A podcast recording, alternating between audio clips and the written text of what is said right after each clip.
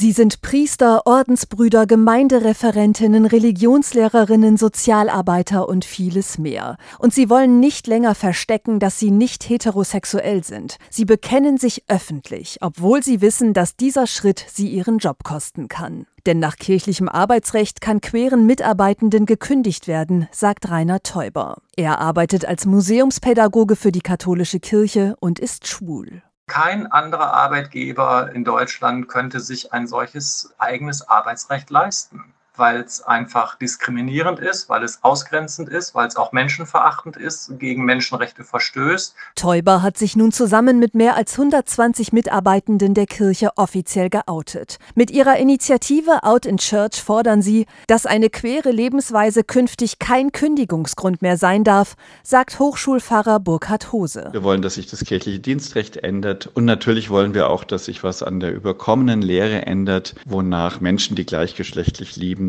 wieder die Natur oder wieder die göttliche Ordnung, wie es da heißt, leben. Seitdem Out in Church gestern an den Start gegangen ist, stößt die Initiative durchweg auf positive Resonanz. Der Hildesheimer Bischof Heiner Wilmer etwa sagte, wir müssen über die Segnung homosexueller Paare weiter diskutieren und sollten sie nicht tabuisieren. Die Deutsche Bischofskonferenz betonte, niemand dürfe wegen seiner sexuellen Orientierung diskriminiert werden. Für Teuber ist das ein wichtiges Signal, denn trotz aller Kritik an der Kirche Austreten kommt für ihn und seine Mitinitiatoren nicht in Frage. Natürlich könnte ich austreten, mir einen anderen Job suchen und dann kann ich mich nach außen stellen und kann auf diese Kirche schimpfen, aber dieses von außen kritisieren ändert nichts.